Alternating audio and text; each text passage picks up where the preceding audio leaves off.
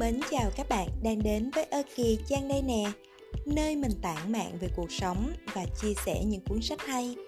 Và các bạn đừng quên kết nối với mình ở kênh YouTube, mình để link trong phần mô tả nhé. Và hôm nay mình rất vui được đọc cho các bạn nghe cuốn sách này.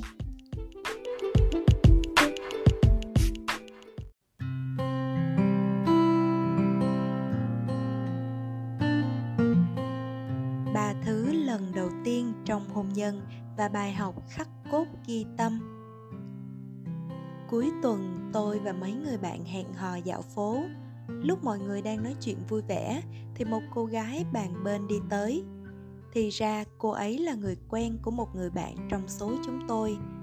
Con trai cô ấy đang học thêm ở một trường học gần đó. Một mình đợi đón con buồn quá nên cô đã mua chút đồ ăn vặt, ngồi lướt điện thoại. Thấy nhóm tôi cười nói rơm rã nên cũng muốn tới góp vui. Sau vài ba câu chuyện phím, cô ấy biết con tôi chưa đi học nên đã tỏ ra vô cùng ngạc nhiên hỏi: "Con chị chưa đi học mà chị lại có thời gian đi dạo phố thế này sao? Con ở nhà ai trông?" Tôi nói bố nó trông. Nghe vậy cô gái tỏ ra vừa ngưỡng mộ vừa ghen tị nói: "Chồng chị giỏi thật đấy, còn biết giúp chị trông con nữa." Nghe đến đây, tôi biết ngay mình đang nói chuyện với một người không cùng quan điểm sống rồi. Tôi hơi cau mày nói: "Đó là con anh ấy, nên trông con là việc đương nhiên rồi." Cô ấy tỏ ra không mấy tán thành. "Thế nếu anh ấy không chịu trông thì sao?" Còn chẳng thèm đợi tôi trả lời, mấy người bạn của tôi không hẹn mà đồng thanh: "Vậy thì đổi chồng thôi." Vì bên tôi nhiều người hơn nên cô ấy cũng không tranh cãi nữa. Nhưng nhìn nét mặt cũng đủ hiểu cô ấy đang muốn nói: "Thật là vô trách nhiệm. Chồng không chịu chăm con là đòi ly hôn được. Đám người này thật không còn gì để nói nữa." Mấy hôm trước, có một học viên trong nhóm đã kể với tôi rằng cô ấy sắp kết hôn. Vừa ngóng đợi cũng vừa lo lắng. Cô ấy sợ bản thân mình không đủ tốt, không thể chu toàn được cuộc sống hôn nhân, nên muốn tôi đưa ra lời khuyên trên quan điểm một người từng trải. Và dưới đây là ba lời khuyên tôi dành cho cô ấy.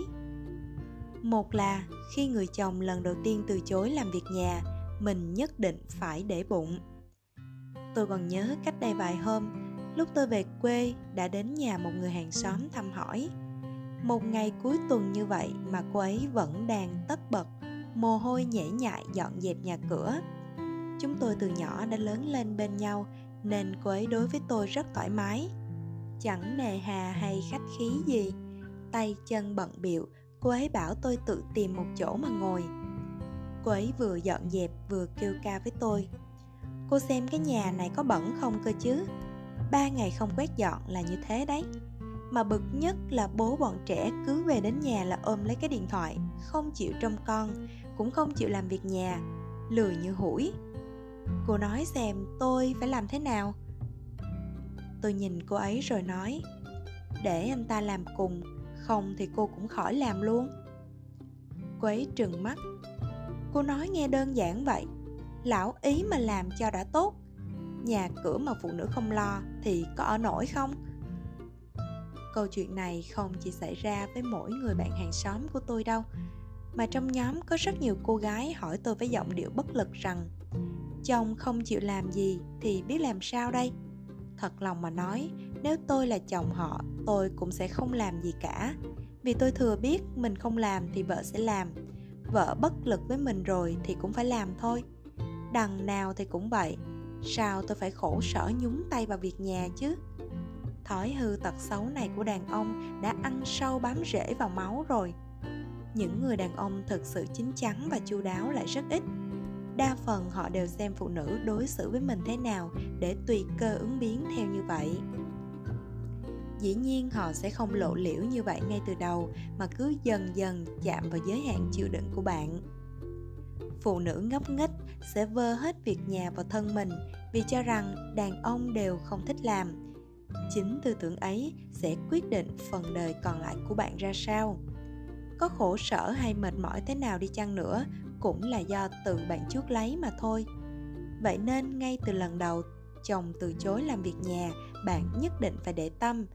Đừng cho rằng đó chỉ là chuyện nhỏ. Hãy nhớ rằng điều thực sự làm rạn nứt hôn nhân của bạn không phải là tiểu tam, mà chính là những thứ vụn vặt trong cuộc sống thường ngày. Mấu chốt trong một mối quan hệ nam nữ là gì? Ai nhẫn nhịn trước thì người đó thua. Lý lẽ là ở bạn. Bạn sợ gì chứ? Sợ bắt chồng làm việc nhà, anh ta bất mãn sẽ đi tìm tiểu tam. Loại đàn ông lười biếng, không chịu động tay động chân, không biết yêu thương phụ nữ, chỉ biết một mình hưởng thụ. Bạn nghĩ có mấy nàng tiểu tam ngu muội đến nỗi lao vào không? Trừ phi anh ta cực kỳ nhiều tiền. Nhưng nếu anh ta cực kỳ nhiều tiền thì đã thuê người giúp việc, chứ đâu đến nỗi để vợ chồng cãi nhau phân định ai làm việc nhà nữa. Còn bạn thì sao? Một người phụ nữ chăm chỉ, hiền lành, biết chăm sóc gia đình và chấp nhận hy sinh thì việc tìm một người đàn ông khác chẳng có gì khó khăn cả. Vậy nên, người cần lo lắng là anh ta chứ không phải bạn. Nói vậy không phải là tôi đang cổ vũ mọi người ly hôn, mà là muốn bạn không phải thua cuộc trong trận chiến tâm lý với chính mình. Rõ ràng bạn có lợi thế hơn hẳn, vậy tại sao lại trở nên yếu đuối và hèn nhát như vậy? Chẳng có mấy người đàn ông đòi ly dị chỉ vì vợ bắt anh ta làm việc nhà đâu. Ngược lại, khi cùng vợ san sẻ việc nhà, người đàn ông sẽ càng trách nhiệm hơn và biết yêu thương vợ mình hơn. Cũng có những người đàn ông từ chỗ không chịu làm việc nhà đến ra ngoài trăng hoa. Đó là bởi vì anh ta quá rảnh rỗi. Trong nhà, cái gì vợ cũng làm hết rồi, chẳng còn việc gì cho anh ta giết thời gian nữa, nên ra ngoài tìm một nàng bồ nhí để báo đáp vợ. Hai là, lần đầu tiên người chồng để cho mình phải nhẫn nhịn mẹ chồng. Đôi khi có vài người phụ nữ khiến tôi thật sự khâm phục bởi khả năng nhẫn nhịn và chịu đựng của họ, chỉ vì cái mác cuộc hôn nhân hoàn hảo mà dường như họ có thể chịu đựng bất cứ điều gì. Trong ngoại tình, họ có thể nhẫn nhịn chục năm. Chồng vì hiếu thuận bố mẹ mà không cần phân định đúng sai, lý lẽ với vợ, họ có thể nhẫn nhịn hai ba mươi năm. Trong nhóm của tôi, những em gái tìm tôi hỏi ý kiến về chuyện mẹ chồng nàng dâu đều đã phải chịu đựng ít nhất hai ba năm trở lên. Rất hiếm người ngay từ lần đầu tiên gặp phải mâu thuẫn đã tìm tôi giúp đỡ. Mà những vấn đề họ đưa ra đáng lẽ phải được dập tắt ngay từ khi mới bắt đầu nhen nhóm mới phải.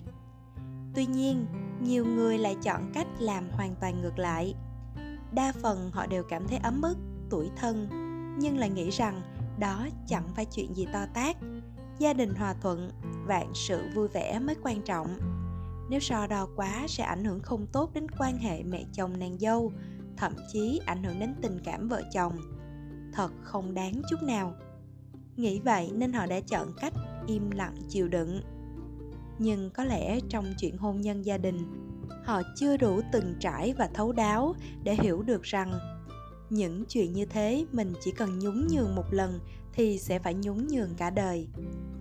Tất nhiên chúng ta đang đề cập tới những người con dâu hiếu thảo, biết lễ nghĩa, chứ không phải câu chuyện về những nàng dâu đanh đá, vô phép tắc. Thực chất mẹ chồng nàng dâu là mối quan hệ giữa hai người xa lạ. Vậy nên chỉ cần tôn trọng quan điểm, thói quen sinh hoạt, lợi ích tài sản của nhau là được rồi. Nếu mẹ chồng có những hành vi đi quá giới hạn thì người chồng phải biết phát huy tinh thần, vai trò một người con, một người chồng. Phải biết ngăn cản sự gây hấn của mẹ mình. Nếu trong lúc ấy anh ta không những không biết đứng ra làm chủ, lấy lại công bằng cho vợ, còn bắt vợ phải nhẫn nhịn, vậy thì xem ra tương lai của bạn thảm rồi. Bản thân bạn lại là một người không có khí phách, chỉ biết chịu đựng, thì xem ra ấm ức này cả đời không thể thoát được. Nhiều người con gái có những lập luận rất đổi nực cười. Tôi sợ mình cãi lại thì sẽ ảnh hưởng đến hòa khí mẹ chồng con dâu. Tôi sợ tôi không nhịn thì chồng mình sẽ nói. Lúc người ta làm việc gì đó vượt quá giới hạn của bạn, người ta có nghĩ đến việc sẽ làm ảnh hưởng xấu đến quan hệ giữa họ và bạn không? Lúc người ta muốn bênh vực mẹ và bắt vợ mình phải chịu ấm ức, không thèm nói đúng nói sai, thử hỏi vợ anh ta có muốn ly hôn với anh ta hay không. Tôi đã nói từ rất lâu rằng trong một mối quan hệ, người càng để ý thì càng phải hy sinh nhiều. Cùng một vấn đề, người mềm lòng yếu đuối nhất định sẽ phải chịu thiệt nhiều hơn. Người ta nào có sợ bạn không vui, cũng đâu có sợ làm rạn nứt tình cảm của bạn, càng không sợ sẽ đánh mất bạn. Còn bạn thì sao? Nghĩ đủ thứ, sợ đủ điều, cuối cùng người chịu ấm ức không phải là bạn thì là ai? Ba là, lần đầu tiên anh ta nói ra ba từ này. Nhiều người phụ nữ muốn để đàn ông bao nuôi. Ở những nơi tư tưởng càng lạc hậu thì xu hướng này lại càng trở nên nghiêm trọng. Phụ nữ theo quan điểm đó đều rất thích nghe đàn ông nói anh nuôi em. Thật ra trên đời này, quyền lợi và nghĩa vụ luôn song hành với nhau. Bạn từ chối nghĩa vụ đi kiếm tiền cũng đồng nghĩa với việc bạn từ bỏ quyền được làm chủ cuộc đời mình. Khi đàn ông nói ra câu đó, xin chớ vội mừng. Cũng đừng sợ rằng ra ngoài kiếm sống sẽ phải chịu nhiều áp lực. Hãy luôn nhớ rằng khi một người phụ nữ bị nhốt ở trong nhà thì áp lực sẽ càng lớn hơn. Chỉ là cách hiểu của áp lực khác nhau mà thôi.